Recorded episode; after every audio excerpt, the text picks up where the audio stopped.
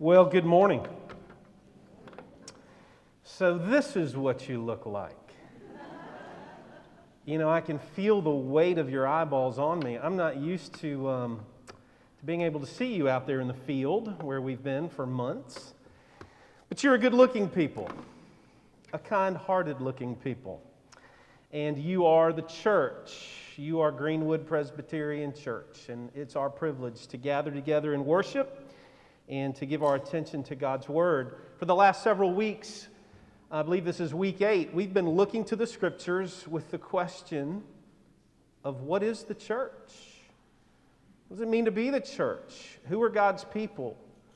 And what is He doing in the world through His church? And very slowly, with a big picture in view, we've been getting piece by piece of how God has been working from the beginning how he's been calling a people to himself that he says he cherishes, he treasures, even though they don't deserve it.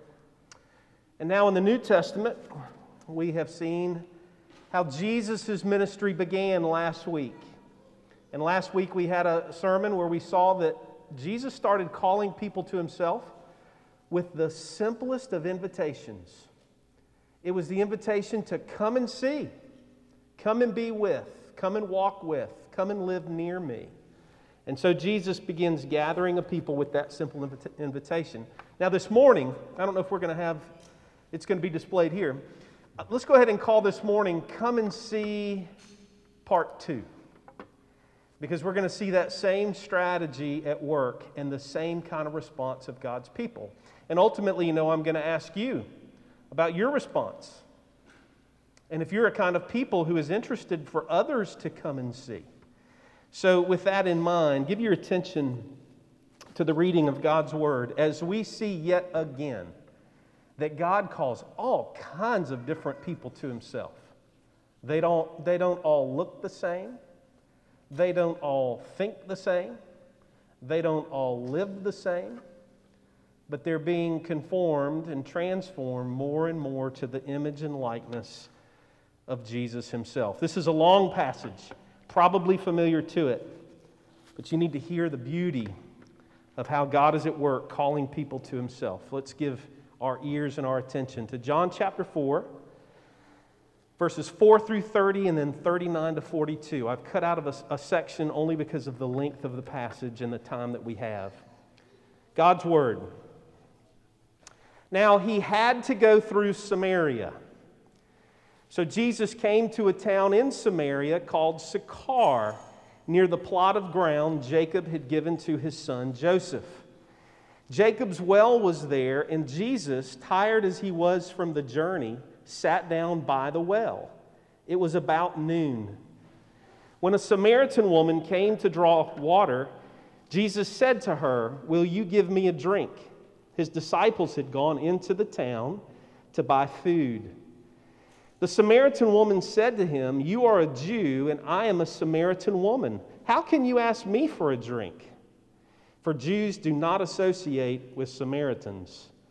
Jesus answered her, If you knew the gift of God and who it is that asks you for a drink, you would have asked him, and he would have given you living water. Sir, the woman said, You have nothing to draw with, and the well is deep. Where can you get this living water? Are you greater than our father Jacob, who gave us the well and drank from it himself, as also did his sons and his livestock? Jesus answered, Everyone who drinks this water will be thirsty again, but whoever drinks the water I give them will never thirst. Indeed, the water I give them will become in them a spring of water welling up to eternal life. And the woman said to him, Sir, give me this water so that I will not get thirsty and have to keep coming here to draw water. He told her, Go, call your husband and come back. I have no husband, she replied. Jesus said to her, You're right when you say you have no husband. The fact is, you've had five husbands, and the man you now have is not your husband. What you've just said is quite true. Sir, the woman said, I can see that you are a prophet. Our ancestors worshiped on this mountain, but you Jews claim that the place where we must worship is in Jerusalem. Woman, Jesus replied, believe me, a time is coming when you will worship the Father neither on this mountain nor in Jerusalem. You Samaritans worship what you do not know. We worship what we do know, for salvation is from the Jews. Yet a time is coming and has now come when the true worshipers will worship the Father in the Spirit and in truth, for they are the kind of worshipers the Father seeks. God is Spirit, and his worshipers must worship in the Spirit and in truth. The woman said, I know that Messiah, called Christ, is coming, and when he comes, he will make everything clear to us. He will explain everything to us. Then Jesus declared, I, the one speaking to you, I am He. Just then, his disciples returned and they were surprised to find him talking with a woman. But no one asked, What do you want? or Why are you talking with her? Then, leaving her water jar, the woman went back to the town and said to the people, Come and see a man who told me everything I ever did. Could this be the Messiah? And they came out of the town and they made their way toward him. Many of the Samaritans from that town believed in him because of the woman's testimony. He told me everything I ever did. So when the Samaritans came to him, they urged him to stay with them, and he stayed two days. And because of his words, many more became believers. They said to the woman, We no longer believe just because of what you said. Now we have heard for ourselves, and we know that this man really is the Savior of the world. That's a long passage. It's a beautiful story. Let's pray that God would help us understand and apply. Lord, would you take these words and would you now show us the beauty of how you were at work? Would you show us what it is to be the church? How we're to be made up of all kinds of people? And how we can truly never thirst again. We ask in Christ's name. Amen. So in 1960, a group of scientists at the University of Florida, after studying the hydration of athletes, invented what? Gatorade. And if I said to you, Gatorade is thirst aid for that, you would say what? Deep down body thirst, right? You remember these commercials? Gatorade is thirst aid for, the deep down, for our deep down body thirst. Listen, this is really a story of spiritual thirst, a thirst of the soul. And it's a story that is sad, and yet it ends very beautifully and happily. Because this woman, whose soul is very dry and very thirsty, has been drinking on all the wrong water of this life.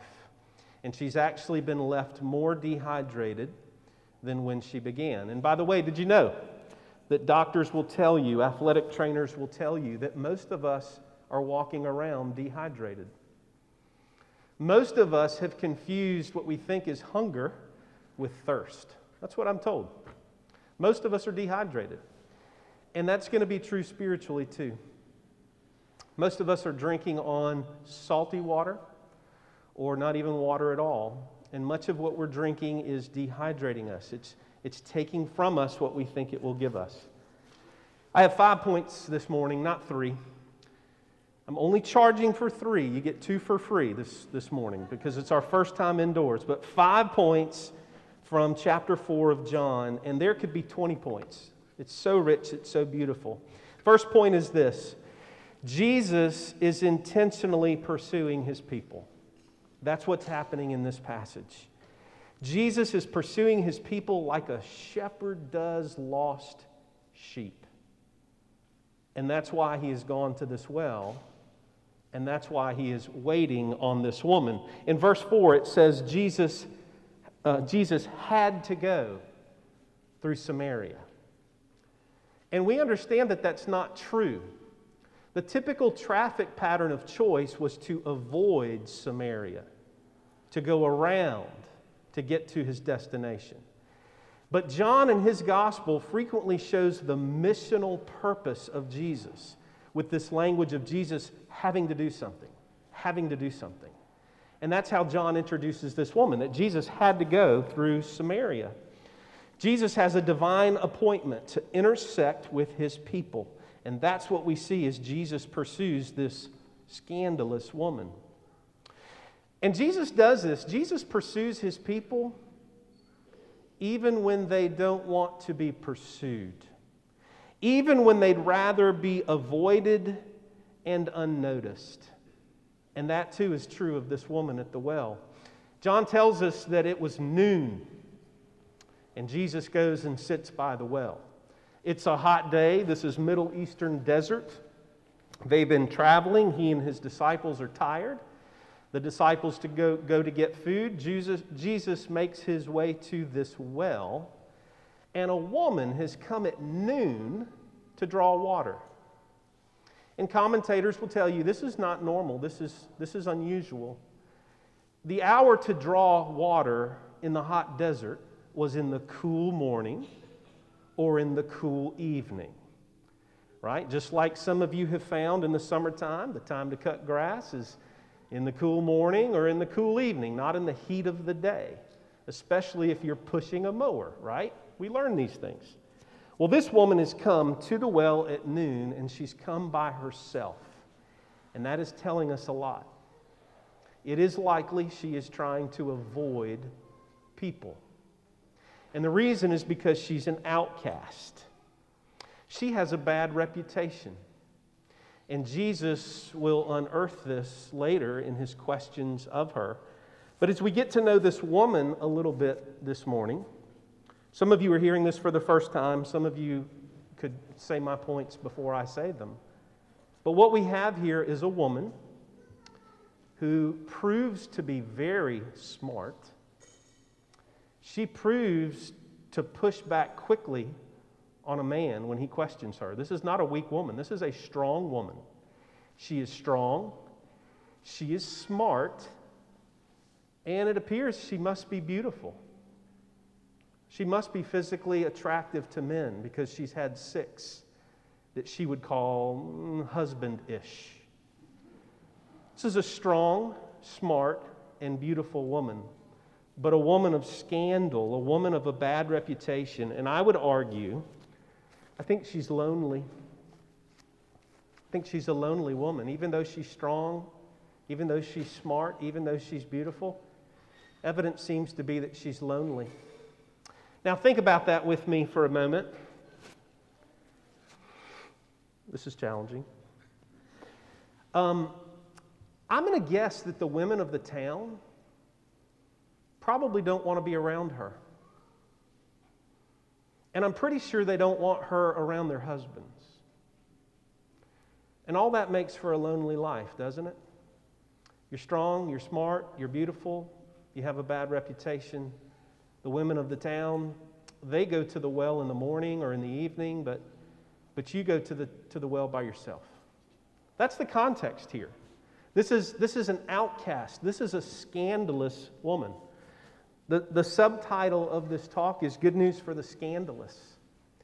But you know, I almost have made the subtitle to this sermon Good News for the Home Wrecker. Because literally, I, I think that's her reputation. And Jesus shows us, shows us that his interests include people like this. His church includes people like this the scandalous, the homewrecker.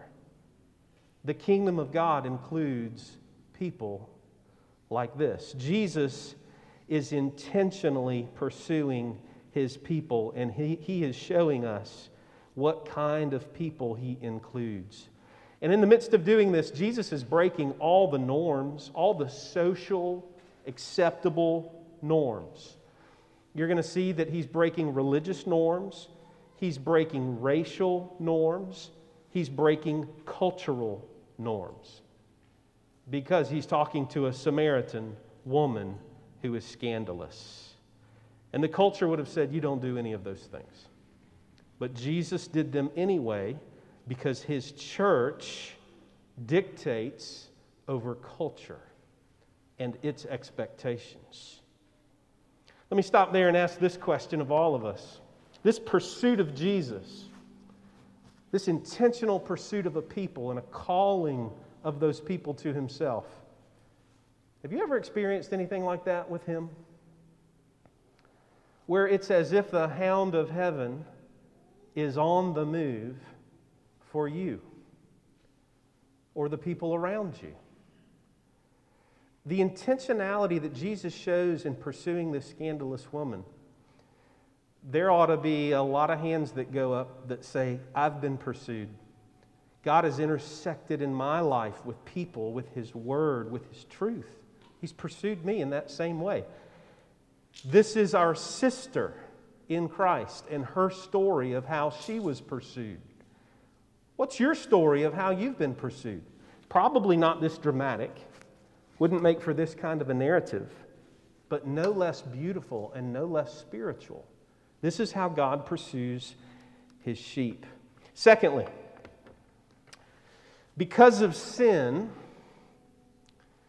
we all try to deflect and bob and weave to resist his inquiry, to resist his questions as he begins to probe and get closer and closer to our hearts.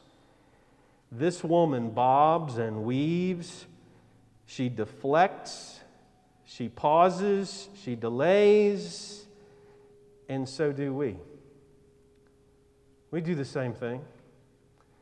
She's like a mirror showing us what we tend to do, how we have operated with the Lord in the past, and maybe still attempt to operate with Him. I want you to look at some of her deflection, her bobbing, and her weaving. Like a boxer, she's every time Jesus throws a ministry punch, she's bobbing, she's weaving, she's ducking, she's diving but you can't outbox God. But look at her efforts. In verse 9, she brings up racial resistance.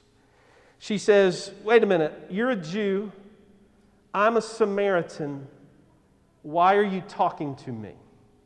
Why are you asking me for a drink? Now, you need to understand the relationship between Jews and Samaritans. There's a lot that could be said here. The simplest little nugget is this Jews viewed the Samaritans as half breeds and heretics. They viewed them as half breeds and heretics. That's strong language, isn't it? But that was the Jewish perception and understanding of how the Samaritans came to be as a people and how they had corrupted the true worship of God. They had syncretized it with the other nations. And so they had elements of Judaism and they added to it, they tweaked it, they perverted it, they moved the temple, the place of worship. And so Jews and Samaritans didn't associate with each other. And that's the first card that she plays. That's her first bob, duck, and weave is you're not supposed to be talking to me. Then, secondly, in verse 12, she has a genealogical argument. She says to Jesus, Are you saying that your water is greater than Jacob's water? Because this is Jacob's well. And I understand at this point the well was about 2,000 years old. It was perceived as significant because it was. For 2,000 years, it had given water effectively. And I understand that well still exists, and now we're at 4,000 years. Remarkable. And she says of this revered well and of Jacob, you're saying your water is better than Jacob's water. Right? That's a pushback. That's a cynical, skeptical pushback, and she's giving it to Jesus. And then, thirdly, she gives a theological argument. She, start, she starts to talk about worship in verse 20.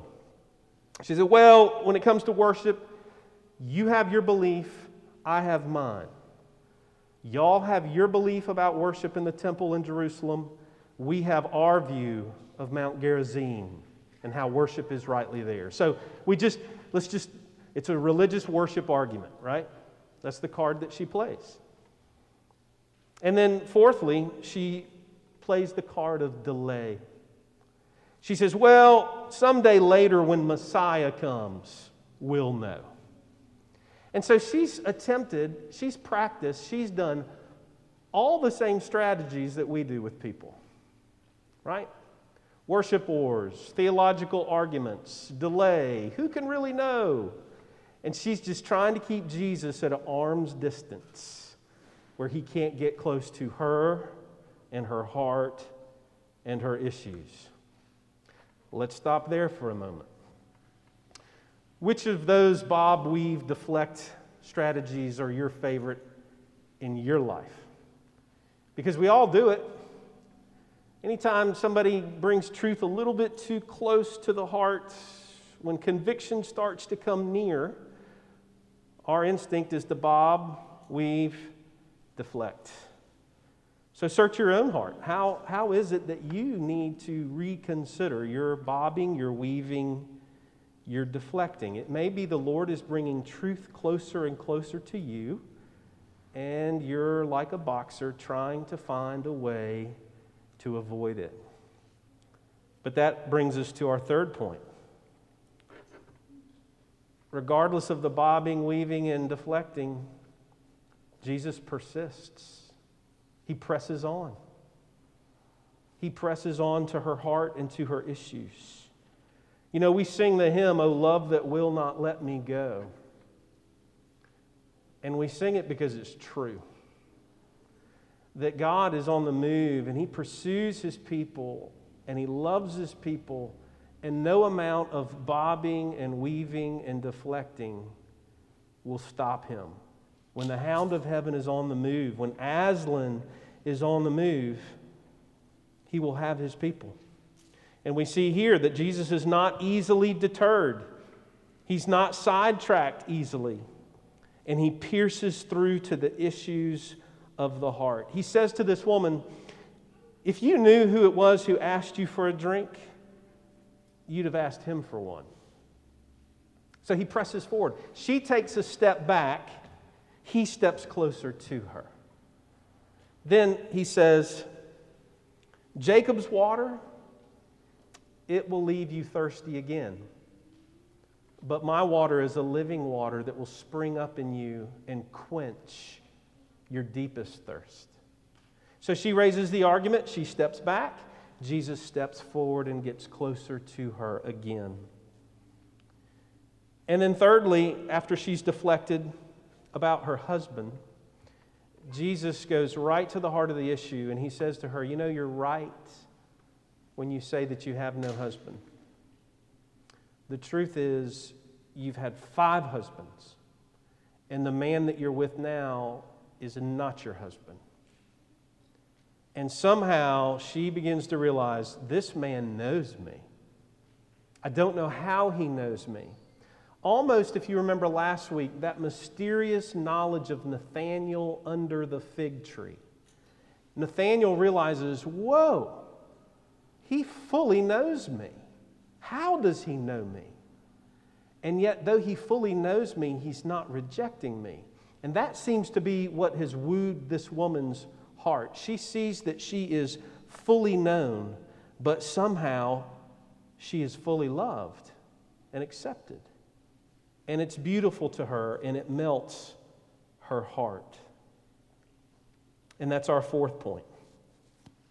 The gospel makes hard hearts soft.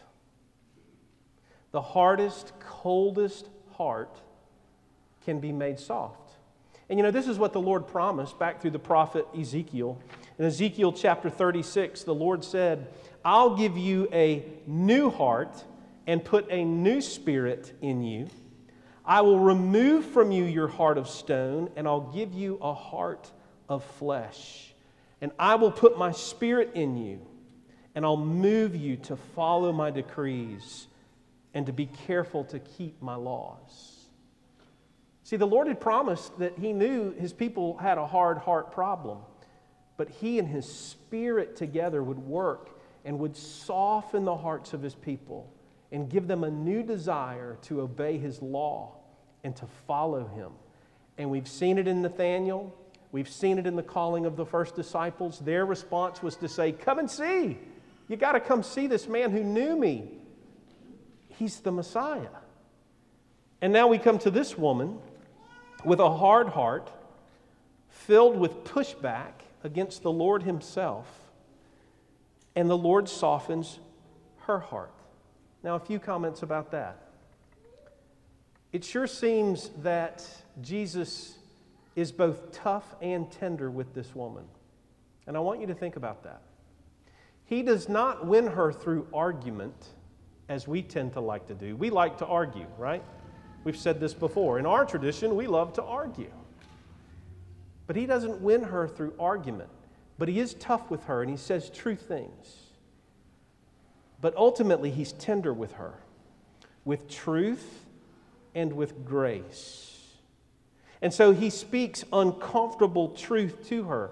You know, the truth is, you've had many husbands, you've had much thirst. He's tough. He doesn't beat around the bushes with her at all. He goes right to the heart like only the Lord can. But at the same time, do you see how tender he is with her? He treats her wounds tenderly. And so he's this unique mixture that we can only pretend to be of toughness and tenderness, rightly and appropriately put together. But it gives us something to be aware of in our own ministries. Sometimes, man, just say the truth, right? We can be tough on people. But Jesus is both tough and tender. And somehow our church and our ministry needs to understand and model both speaking uncomfortable truth but doing so tenderly and lovingly and non compromisingly. That's what Jesus has done with this woman. He offers her living water for free. Just ask of me, and you can have it, he says to her. Rob Rayburn, who's a pastor who you know by now, I appreciate, says this on this passage. He says, We all suffer from a raging and maddening thirst. We're thirsty for happiness, for love, for security, for contentment, for goodness, for purpose, and for more. Our problem is that we seek to quench these thirsts with things that only make us more thirsty. And in the woman at the well, we learn what it is to stand face to face with a Savior who pours endless living water into her dry and thirsty heart. And that captures precisely well what we have here with this woman. The gospel of grace from Jesus himself, who says, As ugly as your past is, as ugly as your present is, you can be fully known, not hiding anything, and yet fully loved because of the grace of the gospel. Now, as you hear that, most people would have in the back of their minds a sense of, yeah, yeah, yeah, but I have a past. There's something that's happened to me, or there's something that I've done that can't be known because it is unlovely and unlovable. And to you, I would say, read the story again. God is saying you can be fully known in all of your dark sin, but by faith in Him, because of the grace of the gospel, you can be fully loved, embraced by Him, and made new with a new heart. That's what the story is all about renewal. A renewal that includes the most unlikely of people that the kingdom of God includes the most unlikely of people. And that those are the people God welcomes, He redeems, and He uses in this world. So, where are you in responding to this kind of grace, this kind of good news? The woman at the well seems to come to a pretty clear conclusion by the end of the story. With a softened heart, she now eagerly tells others, You heard it when I read it, come and see. Right? The same response as the disciples in chapter 1 last week. Come and see. Come and see a man who told me everything I ever did, fully known. And her response is because she's fully loved. She wants others to know. And the passage says that people came out in droves, and many believed because of the woman's testimony, which is a dramatic statement in and of itself. And then when they come and they experience Jesus, they say, We now believe because we've seen ourselves, and not only because you said so. And can I say, here we have this snowballing picture of the church and of the community of God's people. Once you've experienced grace and forgiveness and being repurposed and renewed, you've got to share it with others. And you understand all are welcome to come and experience this renewal. Not people just like us, but even the Samaritans, even those despised, even those forsaken and neglected. They're included too.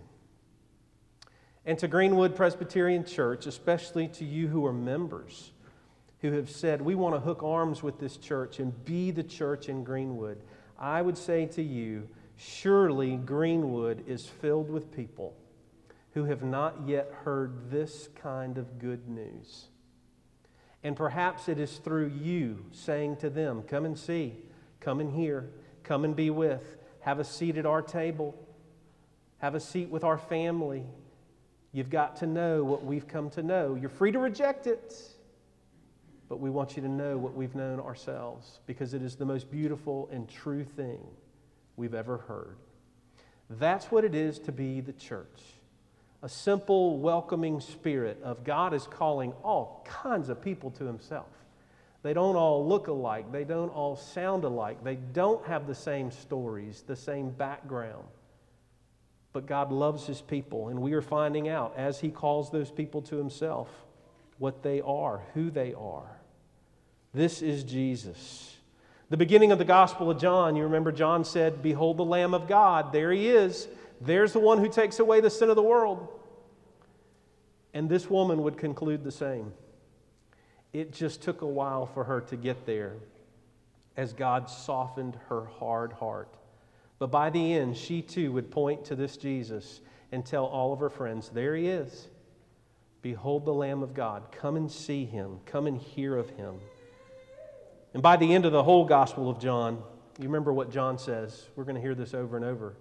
John says to the reader, I write these things to you that you may know that Jesus is the Christ, the Son of the living God. Person after person after person coming to the same conclusion. This morning, that's my conclusion for you is what is your conclusion on this? Have you known this Jesus who pursues people, who goes to the heart of our issues, leading us to confess our sins and to find our pardon in Him, in His grace, in His mercy, in His character? Jesus reveals that His church includes all kinds thirsty people. How thirsty are you? Where have you sought to quench that thirst? Are you drinking salty water that only makes you more thirsty?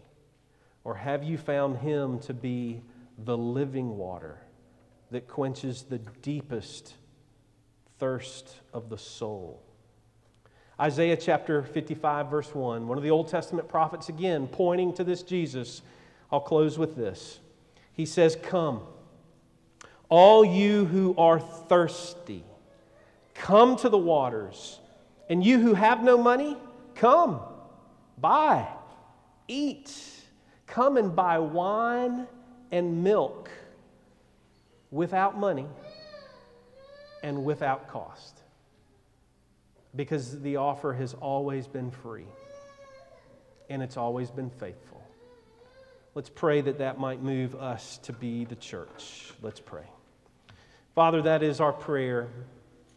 Whether we've been a part of the church for many, many years, or if we're young and we're new to it, would we always see that what has been bought is without money? Actually, it was bought with blood for your people. And now, Lord, may we point others to the Lamb of God who takes away the sin of the world. And may we be eager for others to come and see, to come and be with, to come and draw near. We ask this and we pray it together in Jesus' name. Amen.